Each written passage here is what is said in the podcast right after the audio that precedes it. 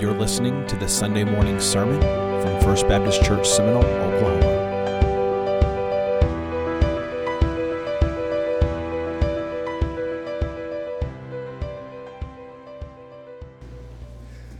Well, good morning. Uh, my name is Scott Robinson. I'm one of your elder pastors here at Seminole First Baptist, and so glad you're here this morning, especially if it's your first time being with us. We want to get to know you better. I'm going to be doing the responsive reading this morning. It's from the Baptist Hymnal on page 672. You'll read the congregation, you'll read the bold print. Give thanks to the Lord, for he is good. Who alone does great wonders, who by his understanding made the heavens, who spread out the earth upon the waters. Who made the great lights, the sun to govern the day, the moon, and stars to govern the night? And freed us from our enemies, and who, gave food, and who gives food to every creature.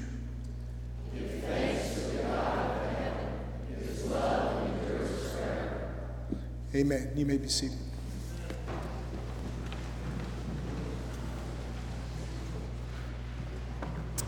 This time, our children are dis- pre-K through second grade are dismissed to children's worship, jam. Jesus and me worship for the children.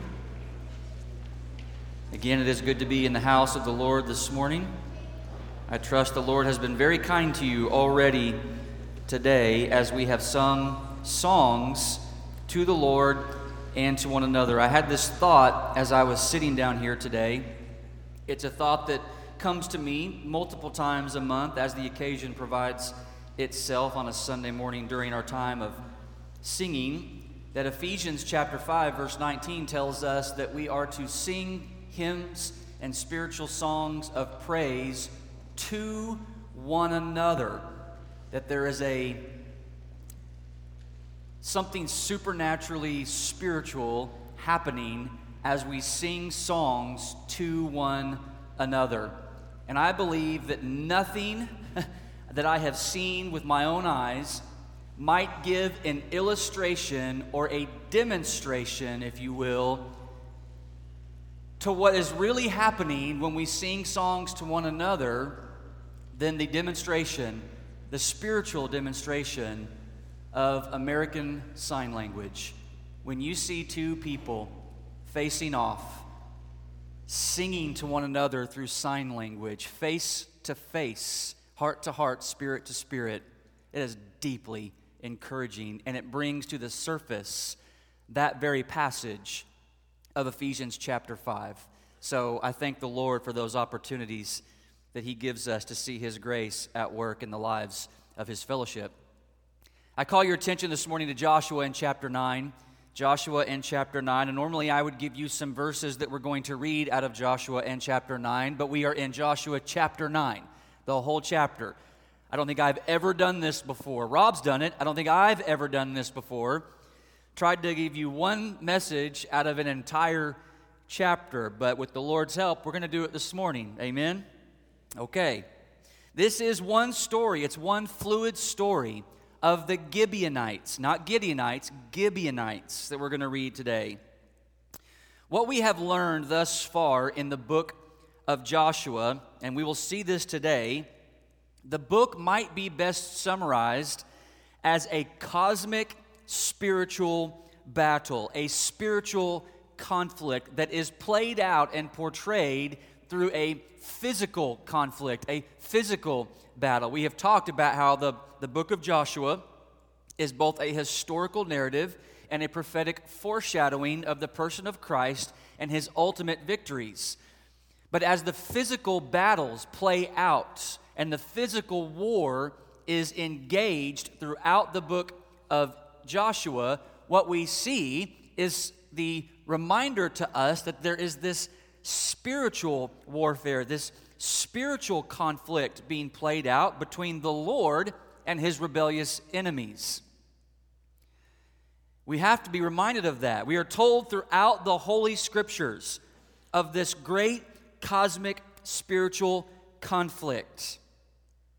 Ephesians chapter 6 Verse 12, the Apostle Paul reminds the church at Ephesus in this For we do not wrestle against flesh and blood, against the rulers, against the authorities, against the cosmic powers over this present darkness, against the spiritual forces of evil in the heavenly places. So there is a spiritual battle that's at place. It may work itself out, like in the book of Joshua, in the flesh, but it's a spiritual war. Now, this means something for us this morning on two levels. And by the way, I don't know if you figured this out, I'm kind of preaching in reverse this morning. We're going to get to our passage here in a minute, but I wanted to lay some exposition first before the passage. It's not normal for me, so bear with me. But this means something at, at two levels for us today. The first is that all around you, every day of your life, on every corner of God's creation, there is a war. This is a war being waged over that which is eternal. The war is between, like I said, God and the forces of evil that have rebelled against him.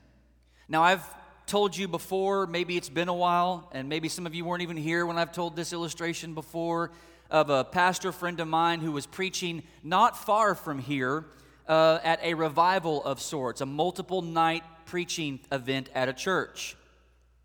Each night, as he preached, he noticed in the back of the sanctuary a young man who wasn't sitting with the youth, wasn't sitting with the college students, kind of sitting off on his own in the back with his head down the entire time he preached, drawing, drawing each night.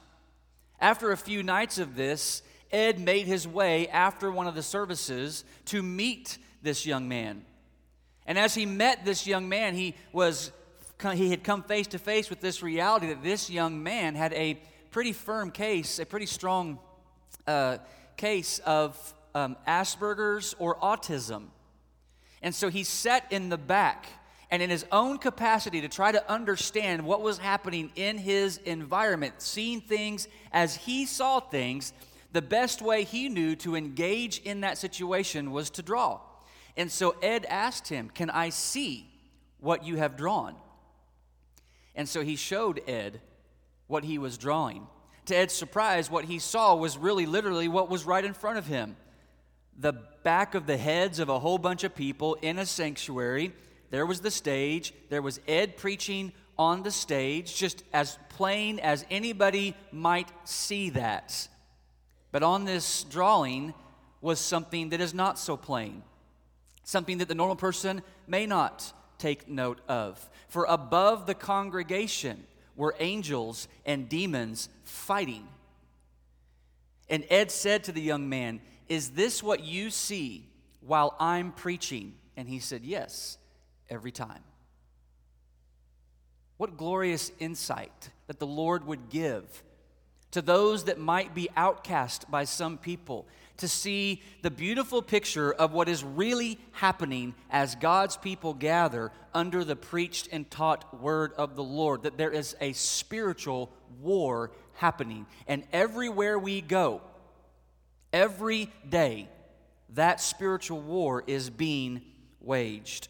What a gift from God that He would give us ears to hear and eyes to see what is really happening. So that's the first level of what's happening. Every day, everywhere, there's a cosmic spiritual battle being waged. The second level of this reality is that not only is there a cosmic spiritual battle being waged, and you and I, but it is that you and I are in the very middle of that cosmic battle. Just like the Israelites were in the physical battle that they were, was taking place through the Canaanite land, uh, and, and just as we're going to read, the Gibeonites were right in the middle of that, so you and I are every day the focal point of that spiritual battle. Evil is fighting for your soul. Angels are fighting and interceding for your soul. The army of the Lord is a spiritual army just as much as it is a physical army. And that war is happening every day over the lives and souls of the inhabitants of the world, of which you and I are. That war is being waged in your life and your coworkers' lives, in your life and your neighbors' lives, in your life and the rest of your family's lives, in your life and the other students you sit with in classes' lives. It's happening everywhere and it is impacting people. That spiritual war is a war that we cannot escape. There's no escaping the cosmic spiritual battle. There is no hiding from God and His war. And there is no excuse that will suffice in the end when we stand before the judgment seat of Christ our Lord. For we are also reminded in Scripture that at the judgment of Christ, which we've already preached through in Joshua, that there will be those who have tried to disguise themselves during the war, only to find out the disguise may have fooled their neighbors, may have fooled their family, may have fooled their classmates, and may have fooled their coworker, but it didn't fool the Lord. Matthew chapter 25 is such a bone chilling reality of what will happen in the end. What will happen when the Lord comes back to judge the living and the dead in Matthew chapter 25. Again, we haven't even read our primary text yet because we're doing this in reverse. In Matthew chapter 25, starting in verse 31, Matthew records for us this When the Son of Man comes, this is Jesus speaking, when the Son of Man comes in his glory and all the angels with him, then he will sit on his glorious throne all the nations will gather before him, and he will separate them one from another, just as the shepherd separates the sheep from the goats. He will put the sheep on his right and the goats on his left. Then the king will say to those on his right, Come, you are blessed by my Father, inherit the kingdom prepared for you since the foundation of the world. For I was hungry, and you gave me something to eat. I was thirsty and you gave me something to drink. I was a stranger and you took me in. I was naked and you clothed me. I was sick and you took care of me. I was in prison and you visited me. Then the righteous will answer him, Lord, did, when did we see you hungry and feed you, or thirsty and give you something to drink? When did we see you a stranger and take you in, or without clothes and clothe you? When did we see you sick or in prison and visit you? And the king will answer them, Truly I tell you, whatever you did for the least of these brothers and sisters of mine, you did for me. Then he will also say to those on the left, Now depart from me, you who are cursed, into the eternal fire prepared for the devil and his angels. For I was hungry, and you gave me nothing to eat. I was thirsty, you gave me nothing to drink. I was a stranger, you didn't take me in. I was naked, you didn't clothe me. I was sick and in prison, you didn't take care of me. Then they will also say, Lord, when did we see you hungry or thirsty or a stranger or without clothes or sick or in prison or, or not help you? Then he will answer them Truly I tell you, whatever you did not do for one of the least of these, you did not do for me. And they will go away into, the eternal, into, into eternal punishment, but the righteous into eternal life. Now, some have looked at Matthew 25 and they have said, well, that's the difference in people who go to church and people who don't go to church. Nope, Jesus is talking to Christians. He's talking to those who are his disciples. This is the Gospel of Matthew. It's at the end. He is talking to the people that are gathered, that are following him. When he says, What you did to the least of these brothers and sisters of mine, he's talking about people who claim to follow Jesus. And believe this, church, just because you come to church every now and then, or own a Bible, or say spiritual things from time to time, or even say to yourself, I know Jesus and I love Jesus, but I don't know the things of Jesus. I don't obey the things that he has said. I don't really follow him, but I know him. You know, I've got this, loose idea of him. I'm all good. I'm all covered. Guess what? When all those people who claim to know Jesus are gathered before Jesus one day, he's going to say, Some of you did know me, and some of you did not know me. You were disguising yourselves because you invoked my name from time to time. Go away from me to a place that's prepared for you. There is a spiritual war at place. And there are people who understand that and they follow Jesus, they obey Jesus, they do everything the Lord has commanded them. They make it their life's pursuit to walk and be formed by Christ. And then there are those who sometimes gather in rooms like this, week in and week out, and they own things like this, and week in and week out, they see it. They don't pick it up and read it, but they see it. Or from time to time, they claim it around the right group of people. I love Jesus, I know Jesus, this, that. And they're in disguise. They're in disguise. And that's really what we're going to read about today. Is a group of people who are in disguise. We know how that works out in the end. We know what the New Testament teaches us about those who truly follow Christ and falsely follow Christ. But what about God's sovereign grace?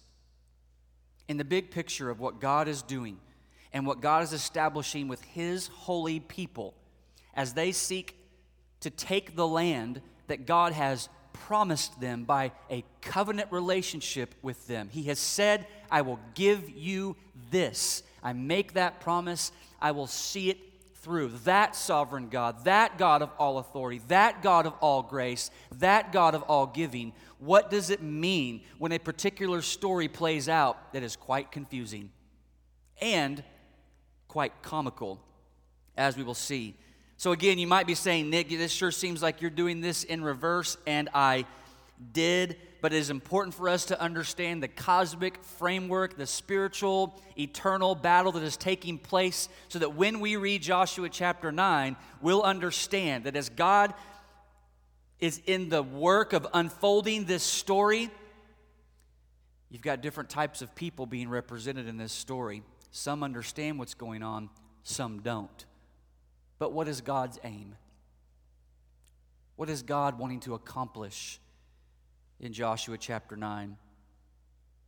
So, would you stand with me as we honor the Lord at the reading of his word? Joshua chapter 9. When all the kings heard about Jericho and Ai, those who were west of the Jordan in the hill country, in the Judean foothills, and along the coast of the Mediterranean Sea toward Lebanon, the Hittites, the Amorites, the Canaanites, the Perizzites, the Hivites, and the Jebusites, they formed a unified alliance to fight against Joshua and Israel. And when the inhabitants of Gibeon heard what Joshua had done in Jericho and Ai, they acted deceptively they gathered provisions and took worn out sackcloths on their donkeys and wineskins and cracked and mended. They wore old patched sandals on their feet and threadbare clothing on their bodies. Their entire provision of bread was dry and crumbly. They went to Joshua in the camp of Gilgal and said to him and the men of Israel, We have come from a distant land. Please make a treaty with us. The men of Israel replied to the Hivites, Perhaps you live among us. How can we make a treaty with you? They said to Joshua, We are your servants. And Joshua asked them, Who are you and where did you come from? They replied to him, Your servants have come from a faraway land because the reputation of the Lord your God. We have heard of his fame and all that he did in Egypt, and all that he did to the two Amorite kings beyond the Jordan, King uh, Sihon of Heshbon and King Og of Bashan, who was in Ashtaroth. So our elders and all the inhabitants of, of, our land told us, Take provisions with you for the journey. Go meet them and say, We are your servants, and meet them and greet them and make a treaty with them. This bread of ours was warm when we took it from our houses, and the food on the day we left has, has come to you. But see, it is now dry and crumbly. These wineskins were new when we filled them, but see, they are cracked, and these clothes and sandals uh, uh, of ours are worn out from the extremely long journey. Then the men of Israel took some of the, their provisions and did not seek the Lord's decision. So Joshua established peace with them and made a treaty to let them live. And the leaders of the community swore an oath to them. Three days after making this treaty with them, they heard that the Gibeonites were their neighbors living among them. So the Israelites set out and reached the Gibeonite cities on the third day. Now their cities were Gibeon, uh, Sephirah, Beeroth, and Kiriath Jearim. But these Israelites did not attack them because the leaders of the community had sworn an oath by them to the Lord, the God of Israel. The whole community grumbled against the leaders. All the leaders answered them, We have sworn an oath to them by the Lord, the God of Israel, and we cannot touch them. This is how we will treat them. We will let them live so that no wrath will fall on us because of the oath that we swore to them. So they also said, Let them live. So the Gibeonites became woodcutters and water carriers and for the whole community as the leaders had promised them. Joshua summoned the Gibeonites and said to them, Why did you deceive us by telling us you live far from us when in fact you are among us? Therefore, you are cursed and will always be slaves, woodcutters, and water carriers for the house of my God. The Gibeonites answered them, It was clearly communicated to your servants that the Lord your God had commanded his servant Moses to give. To give you all the land and destroy the inhabitants of the land before you. We greatly feared for our lives because of you, and that is why we did this. Now we are in your hands. Do to us whatever you think is right. So, this is what Joshua did to them. He rescued them from the Israelites and did not kill them. And on that day, he made them woodcutters and water carriers, as they are today, for the community for the, of the Lord's altar at the place he would choose. This is the word of the Lord. Thanks be to God. Father, we love you and trust you. May your word today and may this story that, is, that has unfolded to teach us something encourage us deeply today. It's in Christ and we pray. And all of God's people said, Amen. Well, the title of this morning's message, we're halfway through it already, is something about a coalition or an oath and a counterfeit, a deception. Now, I want you to notice something that right out of the gate, we have one of those contrasts that we talk about all the time in Scripture. Remember, we talk about how Scripture is full of contrasts, and those contrasts teach us a deep theology or a doctrine about God. And right here in verse 1, when all the kings heard about Jericho and Ai, meaning the victories, the squashing of Jericho and the squashing of Ai, when all the other kings between the mountain range and the Mediterranean Sea, when they heard about this, they gathered their forces together. Six nations decide to come together and fight against Israel. Now, this is interesting because it's in stark contrast to what happens in Joshua chapter 5, verse 1. Remember the grand story about how the Israelites crossed the Jordan and all that God did to get them across the Jordan, which was a miracle of itself. It was a massive grace of God and power of God that got them across the Jordan. And then in Jericho, they hear about this. They hear about what the Lord had done to get them across the Jordan. And what does it say the kings of Jericho did? And all the people, they got scared. They got humble. They got fearful. They lost courage, it says. Remember, Rahab even says to them, to the two spies who come in camp to see what's going on, she says to them, Everybody's trembling, everybody's panicked because they know the God of Israel is coming. That's in stark contrast to what happens here in chapter 9, verse 1.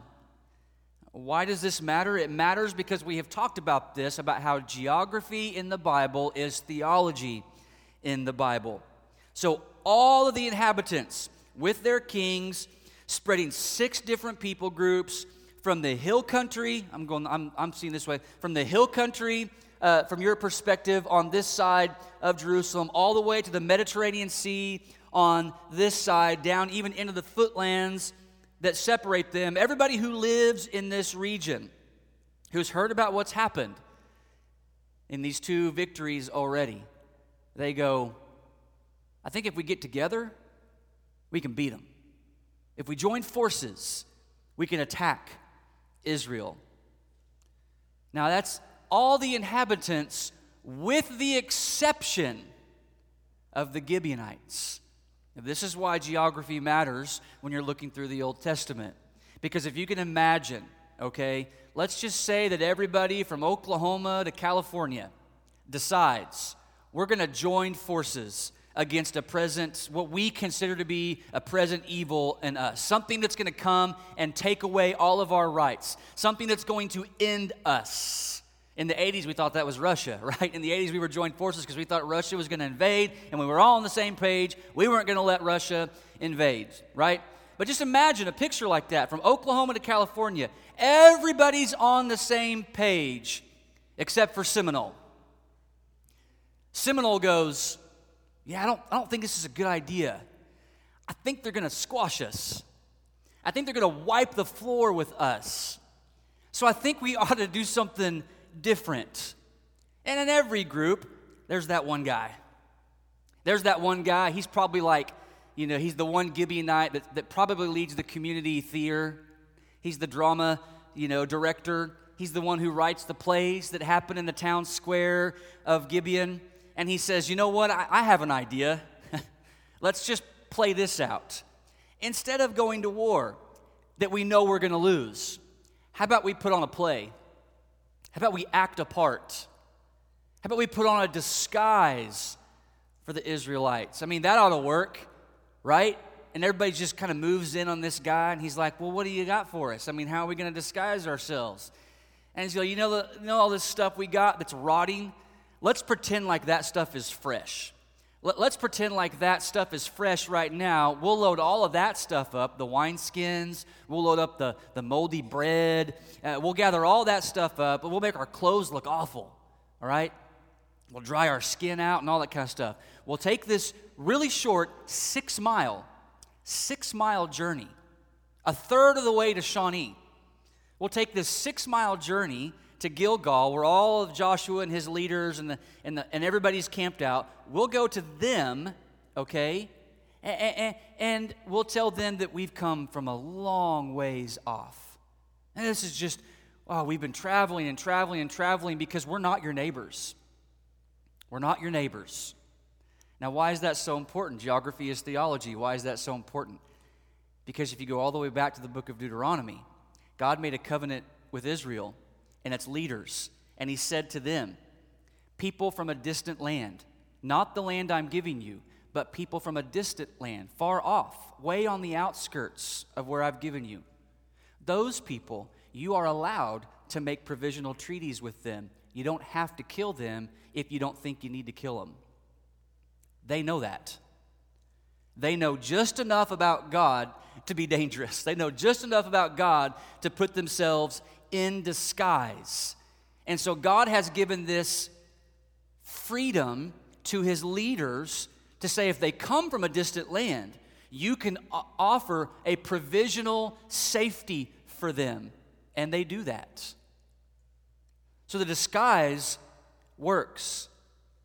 If they had come to them and said, Hey, we just live down the road, but we don't want you to destroy us and wipe us out, they would say, That's, up, that's the Lord's work. The Lord has told us we have to wipe all this area out. We have to make this place holy. We have to restri- wipe out rebellion in this area. And no provision for you.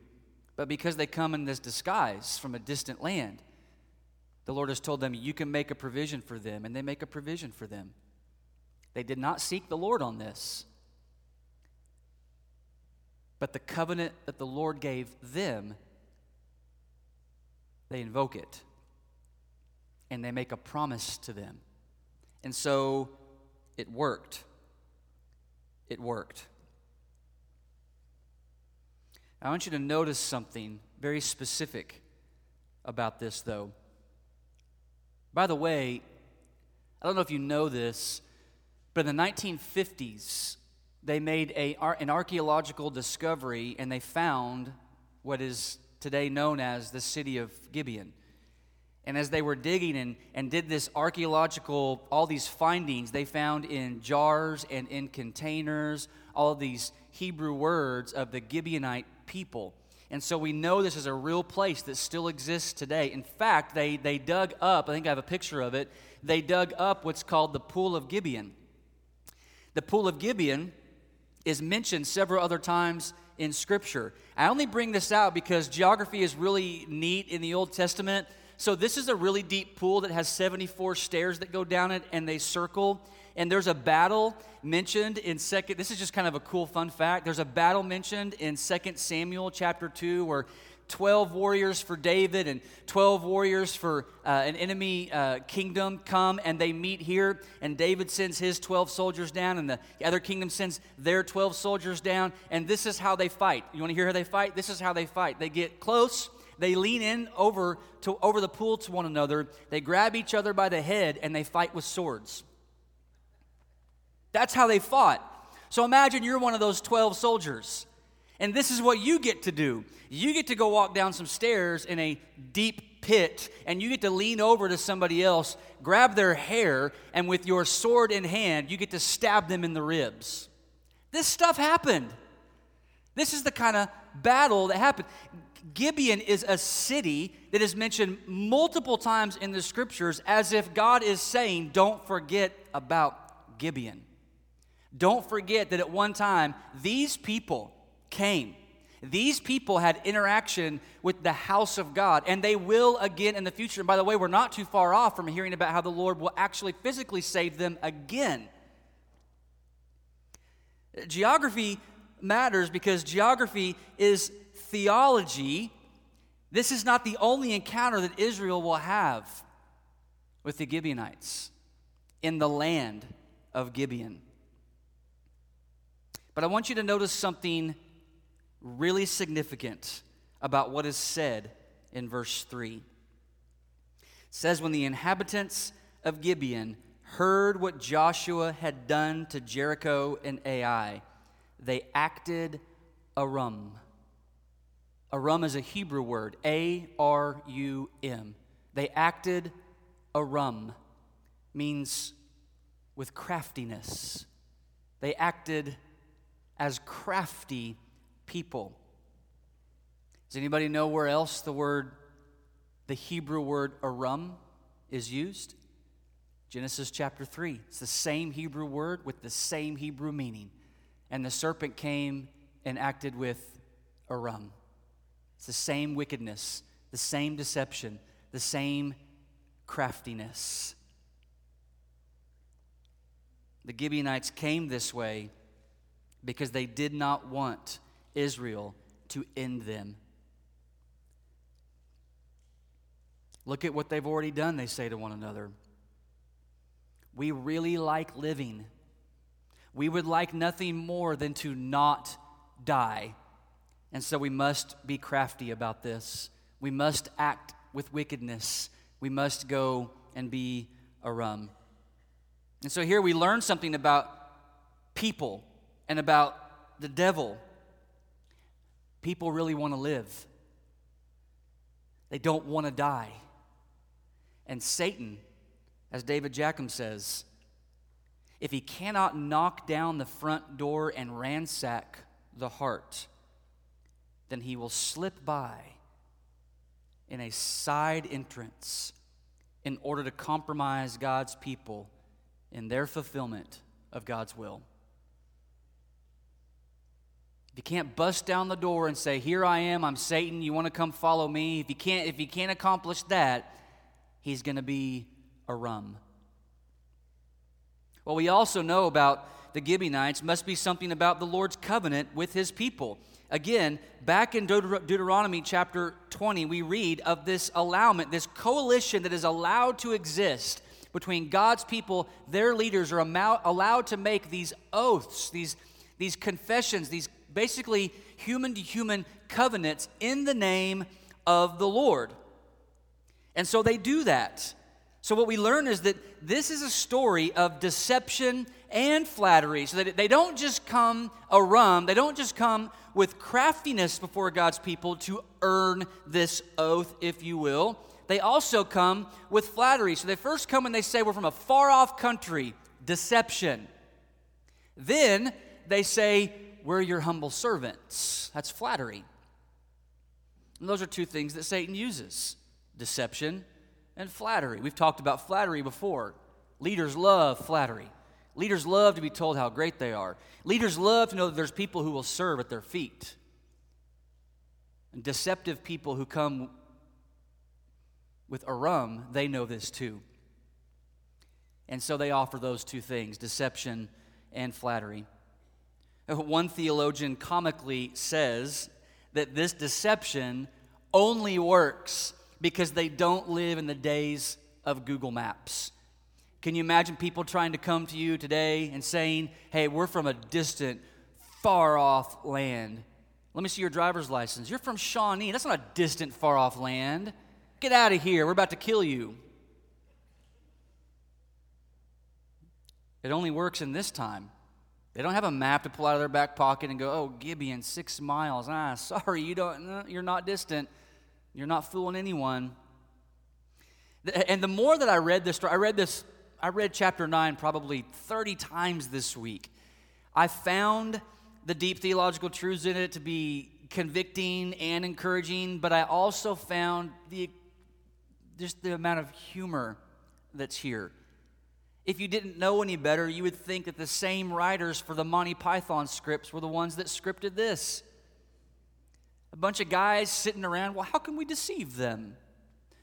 Let's take the moldy bread and have them try it. I can just see that being played out in a script and people laughing at this, right? And we almost have to look at this and go, they're not just deceptive, they're comedians. There's no way. They're probably thinking if we're going to die, let's at least die in a comedy play, right? You have to laugh at some of this. But under the laughter and under the drama and under the theater of all this is the reality that these Gibeonites, they know who the Lord is. And they know what the Lord has come to do. And not only do they know who the Lord is and know what the Lord has come to do, they know what the word of the Lord says. For they even invoke the words of the Torah before Joshua. This is, this is also interesting. So they get caught, right? Three days later, they find out nah, you guys are from Shawnee. What happened? Why did you do that? Why did you why did you come to us and deceive us? And then we've made an oath, and we have to keep that oath because that oath comes in the name of the Lord. So we have to keep this oath. But why did you do that? And they said, Well, we knew what you were going to do. We knew of the Lord. We knew of his plans. We know what his word says. And we just wanted to live. We just wanted to be spared. And we knew that if we could get you to make an oath with us, we knew you would have to spare our lives. And Joshua was like, I mean, come on, get out of here with that, right? And look at what they say to Joshua in verse 25. They say, Now we are in your hands. Do with us whatever you think is right. They invoke the Hebrew words good and right, which come from the covenant of God that He made with Israel, that they are to live in ways that are good and right, that they are to serve out the Lord's will as good and right. They are the ambassadors of what is good and what is right under the covenant of God. And they use this phrase in the Israelite community, in this nation, all the time. We must do what is good and right. The Gibeonites know this, and they say to them, You do just as the Lord has told you to do in your eyes. What do you think is good and right? In other words, what do you think the Lord would do in this situation since you come to make an oath in His name? And we we all have children who do this same thing, right? That moment when your children are just old enough to practice arum, right? They get caught doing something and they come to you and they're so sorry. They're so pitiful, right? They got the fake tears going, they got the, the, the shaky lip, they got the hands put together. And the hands always go from being put together, you know, oh, mom, dad, I know what I did was wrong. And I did it for this reason, though. It was a really good reason that I did this, mom or dad. I've got a really pure heart. I just want to live. And then they moved to holding their hands out. But you know, all authority has been given to you, mom and dad. My heart is broken over my own sin, but you do what is right. You do what you think is good. As if we're going to go, oh man, you're, you're, go, go play. You're good. You're all good. Go play. By the way, some parents do that. Some parents buy that. I've never bought that. I always come with a swift act of discipline. What are you laughing for? But this is what this is essentially what's happening. It's like a child before a father who doesn't want to be in any further trouble, but he's invoking, You're a good parent. You're a right parent, and your justice will see that I get mercy, right? Your justice will see that I get grace in this situation. I mean, look at my tears and look at my posture. They're not wrong. The Gibeonites are not wrong here. Because the covenant that the leaders make with the Gibeonites is the same as the Lord making a covenant with the Gibeonites. Because the Lord has already said, This is how it works. You're my people, you're my leaders.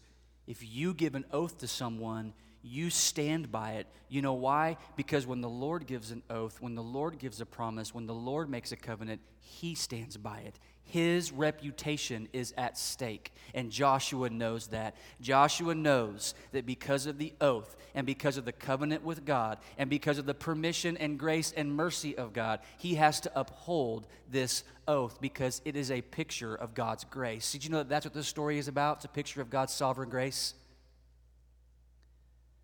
We might read this story and go, that is hogwash. There is no reason to forgive this act of deception. There is no reason for them to allow them to live. They should go back on the oath and they should wipe them out like they're going to wipe out everybody else, but they cannot because God's grace found in His covenant, God's grace found in His promises, is God's grace found in His covenant, and God's grace found in His promises, and they cannot bring shame upon the name of the Lord. It's a fascinating picture of God's sovereignty and God's grace. And the bottom line is this. Through this story, and we could camp out on Joshua chapter 9. There are so many theological points to be made here. We could camp out for a long time, but for today, what we have is a people who are desperate to see their lives spared. They do not want to die. They know how to save their lives. Get an oath from God's people. Let us rest on this thought today God's covenant, God's promises are of His grace. This is a story of God's grace being lived out by God's people. And where does the rubber hit the road for us? What theological implication do we have for us today as New Testament believers in Jesus Christ, it is this Do you take God's grace for granted? Are we that much different from the Gibeonites? You made an oath, Lord. It happened in, on June 23rd of 1996 at Falls Creek in an old stinky cabin surrounded by a bunch of stinky teenagers, of which I was one. You made an oath, you made a promise. Your word says that if I call out to you, you will save me. And so I called out to you and you saved me. And now I can live however I want because once you made that promise, you can't take it back. And so I'll just do whatever I want to do. I can disobey, I can live deceitfully, I can make false claims. I can cheat, I can steal, I can do whatever I want because God's grace always surpasses my own sin. Are we really that different from the Gibeon? What a dangerous game to play with the Lord. Remember Matthew 25 the sheep and the goats. And what about Romans chapter 6? When the Apostle Paul writes to Christians spread out through the Roman Empire. In Romans chapter 6, verse 1, he says, Well, what shall we say then? He's talking about Christians. He's talking to people who claim to follow Christ. He says, Well, what shall we say then? Shall we keep on sinning because grace abounds? Well, absolutely not, the Apostle Paul says. We were saved from sin so that we will not sin anymore. Do you take God's grace for granted? And when you stand before Him someday, will He expose you for your deception? Will He expose you for your disguise. Do you want to play that game with the Lord? A game of disguise. Do you want to sit in pews Sunday after Sunday? Do you want to wear Christian t shirts and go to Christian events just so you have just enough Jesus that you're spared? Just enough Jesus that you can come into the family of God. Now, you may be the water carrier, you may be the woodcutter, but at least your life has been spared. Do you want to play that type of spiritual game with the Lord? That you would take His grace for granted? I hope not.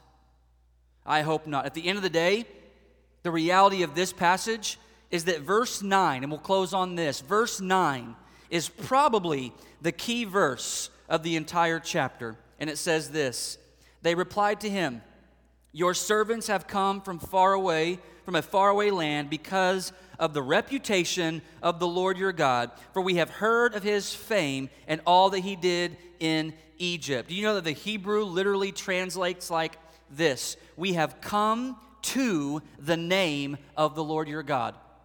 We have come from a faraway place to the name of the Lord your God. When they look at the people of God, they see the name of the Lord their God. And when they seek to be saved and seek refuge, they come to the name of the Lord their God. That's probably the key passage. Those who would like nothing more than to not die must come to the name of the Lord. They sought refuge and salvation in disguise. They sought refuge and salvation in the name of the Lord. They have a high level of knowledge of God and yet a high level of ignorance about the way that it works. But they come to the name of the Lord and they trust that if they can get a promise from God's people, they're getting a promise from God. They weren't wrong, they just did it the wrong way.